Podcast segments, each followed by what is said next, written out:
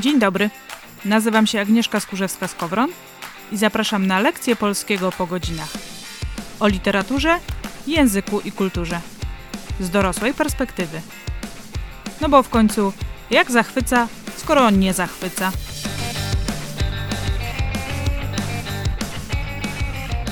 Z okazji Międzynarodowego Dnia Języka Ojczystego, który przypada 21 lutego, chciałam Ci opowiedzieć dzisiaj o idiomach.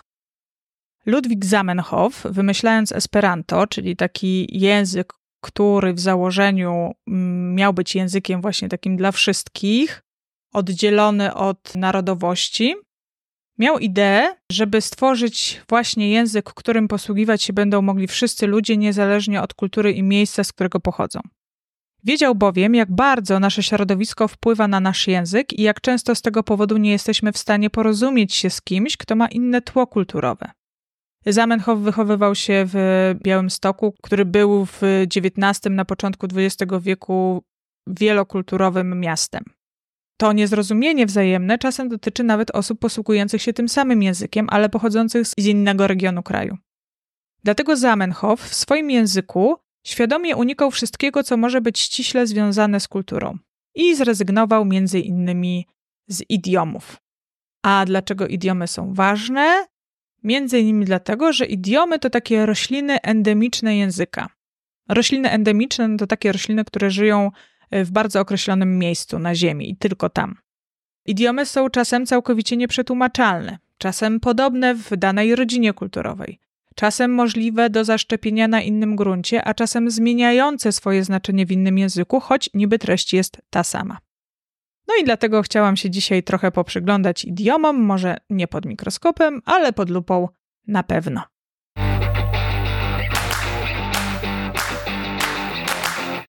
Dlaczego idiomy są w ogóle problemem?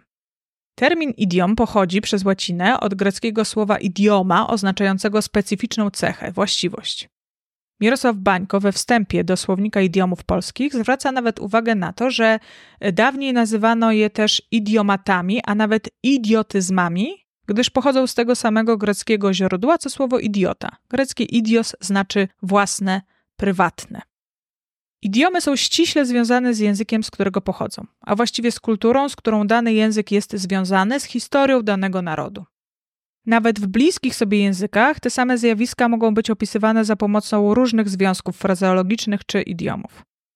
Przyglądając się właśnie idiomom, ich pochodzeniu, sposobom funkcjonowania, temu, jak zaczynają żyć innym życiem w innym systemie językowym, możemy bardzo dużo dowiedzieć się o ludziach, którzy ich używają.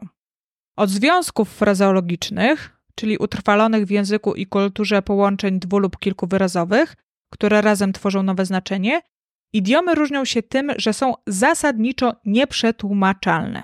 Ich pochodzenie wyjaśnia się zwyczajami, historycznymi wydarzeniami, miejscem pochodzenia i tym podobne. Czy idiomów naprawdę nie da się przetłumaczyć?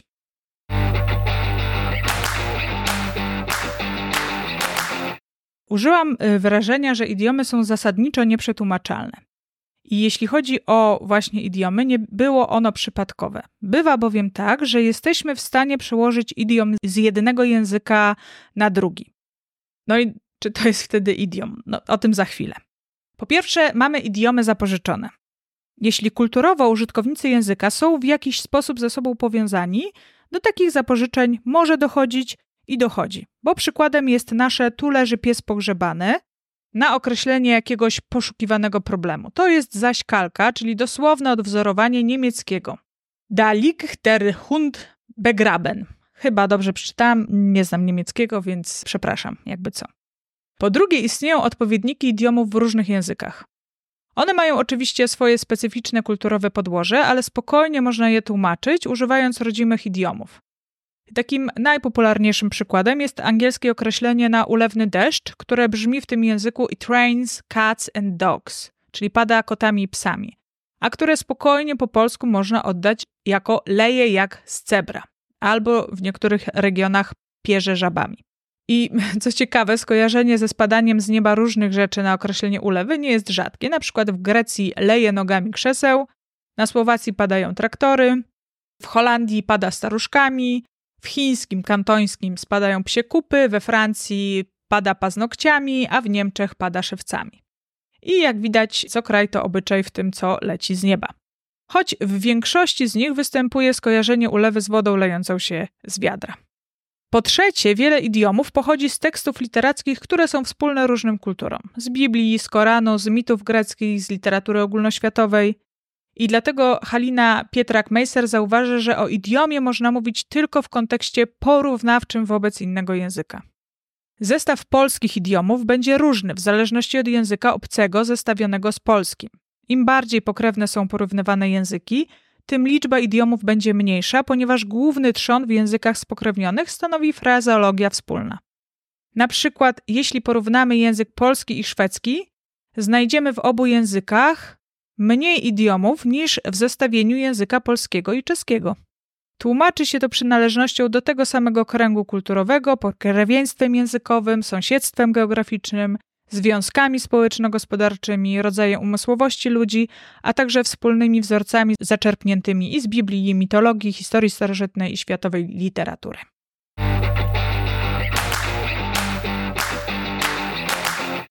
Idiomy dzielą się też e, ze względu na swoją nieprzetłumaczalność bądź przetłumaczalność. Wspomniana badaczka Halina Pietrak-Meiser, porównując idiomy polskie i czeskie, podzieliła je na dwie grupy.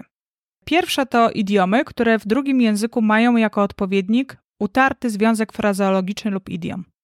W obu językach związki zachowują identyczną strukturę, to znaczy wyrażeniu odpowiada wyrażenie, zwrotowi zwrot, a frazie fraza. Ale przy zachowaniu odpowiedności tych trzech typów formalnych mogą się różnić wewnętrznie budową gramatyczną. Ta sama treść jest przekazywana za pomocą różnych składników leksykalnych i tu mielibyśmy wcześniej wymienione idiomy związane z opadami rzęsistego deszczu, czyli pada czymś lub pada jak, leje, pada, spadają i tak a potem następuje co tam z nieba leci. Drugą grupę idiomów stanowią te, które nie są przekładalne na drugi język za pomocą związku frazologicznego. Natomiast zamiast yy, takiego przełożenia pojawiają się komentarz, niekiedy dość obszerny, opis, wyjaśniający sens i znaczenie. I na przykład czeskie poddrchnąć sestrę stolicku to dosłownie podkraść starszej siostrze krzesło i żeby oddać sens idiomu, musimy go wyjaśnić, że to jest ubiec starszą siostrę w zamąż pójściu.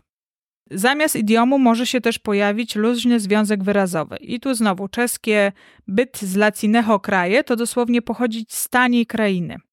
A można oddać ten idiom naszym związkiem wyrazowym chcieć coś kupić tanio, chcieć mieć coś za darmo. W tłumaczeniu idiomów pojawia się też pojedynczy wyraz. Na przykład y, czeskie hrnewozit to dosłownie wozić garnki, a my po polsku mówimy po prostu chrapać.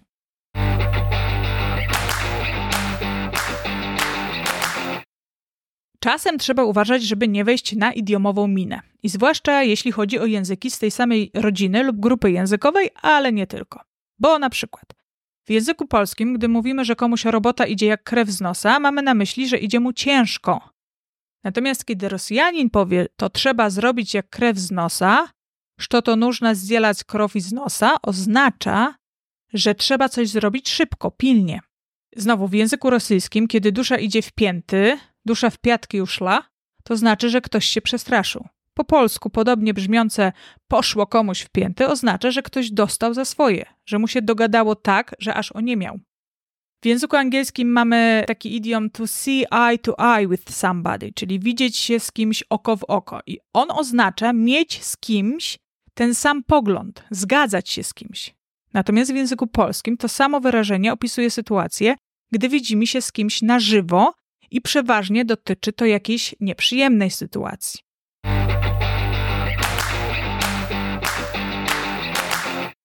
Skąd się wzięły idiomy? Tak jak mówiłam wcześniej, z naszej kultury, zwyczajów, historii, literatury. I na przykład wyrażenie krakowskim targiem wywodzi się ze środowiska kupieckiego. Krakowscy kupcy wyznaczali kiedyś za towary ceny dużo wyższe, aby w toku targów stopniowo je obniżać. I kupujący dawali cenę zwykle dużo niższą, aby stopniowo ją podwyższać. Targując się, każda ze stron ustępowała do połowy, stąd wyrażenie to oznacza osiągnąć zgodę po obopólnych ustępstwach, jednakowo ustępując. Zwrot smalić cholewki ma związek z dawną modą, która nakazywała starającemu się o względy kobiety kawalerowi przysmalić, to znaczy przyciemnić cholewki długich butów, aby w ten sposób okazać się elegantem.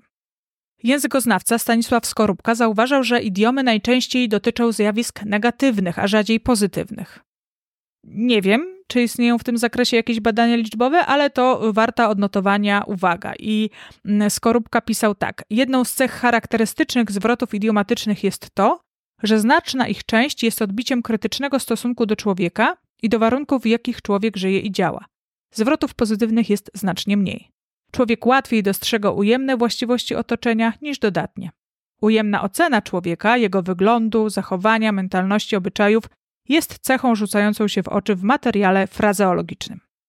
No i na przykład y, mówimy, brakuje mu piątej klepki, ma siano w głowie, ma fiu bździu w głowie, jako określenie stanu mentalnego lub inteligencji i są to określenia negatywne. Pozytywnych jest niewiele, choćby jest nie w ciemię bity.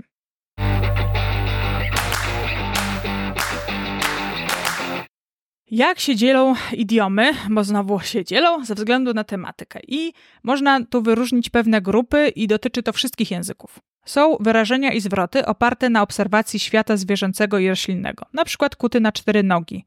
Koń jest podkuwany na czterech nogach. Dalej są wyrażenia i zwroty stanowiące ujemne określenia stanu umysłu i zdolności umysłowych człowieka. To tym przed chwilą mówiłam. Są też zwroty charakteryzujące zachowanie się człowieka, jego postawę umysłową, moralną, uczuciową. Na przykład biegać jak kot z pęcherzem, co wiąże się z złośliwą zabawą dzieci dawniej, które przywiązywały kotu do ogona pęcherz napełniony grochem. Hałas wywoływany ruchem grochu straszył kota, co powodowało bezsilne miątanie się zwierzęcia.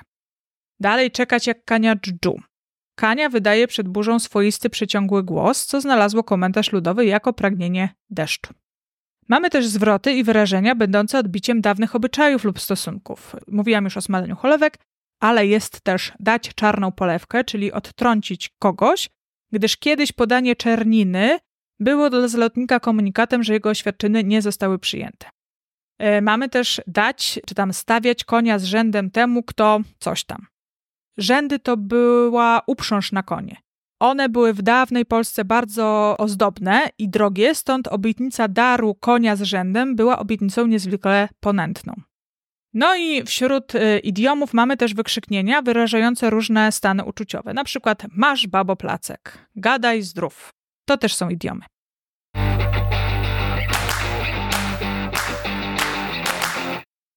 Ale oprócz takich idiomów hmm, wyrazowych mamy też idiomy gramatyczne. Zazwyczaj idiomy kojarzymy z pewnymi zwrotami, ich znaczeniem. E, mówimy wtedy właśnie o idiomach semantycznych, ale są również idiomy gramatyczne, czyli specyficzny dla danego języka sposób budowania wypowiedzi. Na przykład pytania. W języku polskim mamy partykułę czy lub znak zapytania na końcu, albo obie te formuły naraz. W języku angielskim używamy czasownika to do. W języku francuskim i niemieckim używa się szyku przestawnego. Są też takie przykłady, gdzie występują idiomy gramatyczno-semantyczne, gdy specyficzna konstrukcja gramatyczna łączy się ze specyficznym znaczeniem. I na przykład w języku angielskim zmiana znaczenia czasownika odbywa się często przez dodanie przyimka. Mamy na przykład to pull, ciągnąć, to pull through, przeciągnąć, to pull through his illness, wyleczyć się. Z kolei w języku polskim takie konstrukcje z czasownikiem, przyimkiem i zaimkiem bardzo często występują w języku potocznym. Na przykład będzie na mnie, że to zrobiłem. Będzie na ciebie, że to zrobiłeś. Będzie na niego, że to zrobił. Czyli będzie mi to przypisane. Będą uważali, mniemali, sądzili, że to zrobiłem. Będę w tym, żeby ci pomagać. Czyli będę się starał pomagać ci. Dołożę starań, żeby ci pomóc moja głowa w tym, żeby coś zrobić, czyli ktoś powinien postarać się, żeby coś zrobić. Już było po nim, czyli ktoś umarł, albo coś się dla niego skończyło, albo przegrał.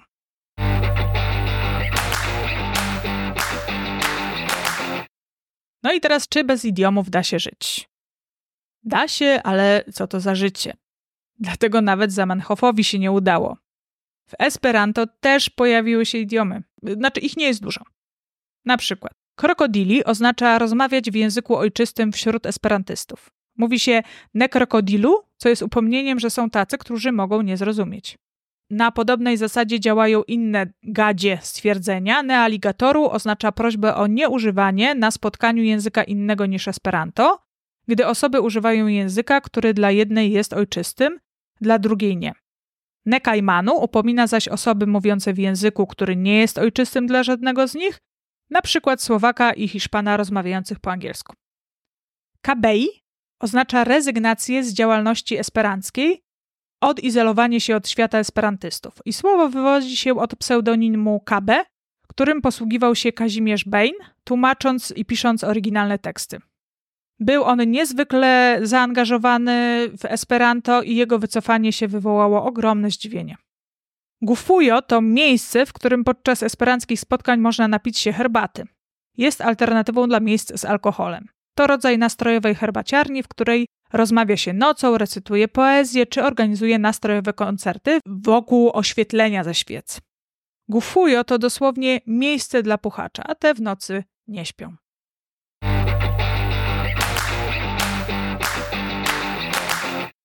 Idiomy są bardzo interesującym językowo zjawiskiem. Tak jak mówiłam wcześniej, dużo się od nich można dowiedzieć na temat kultury, w jakiej powstawały. Dlatego przy nauce każdego języka idiomy są niesłychanie ważne, ale one są również ważne w momencie, gdy poznajemy nasz własny, ojczysty, czy tam matczyny język i do tego Cię zachęcam. Do takiego przyglądania się swojemu językowi ojczystemu z równym zaciekawieniem, z którym przyglądasz się językowi obcemu, którego się uczysz. Więcej takich e, ciekawostek językowych znajdziesz również na stronie, na blogu Wianku Słów. Zapraszam Cię do zaglądania tam. Tymczasem do usłyszenia w kolejnym odcinku podcastu Jak Zachwyca.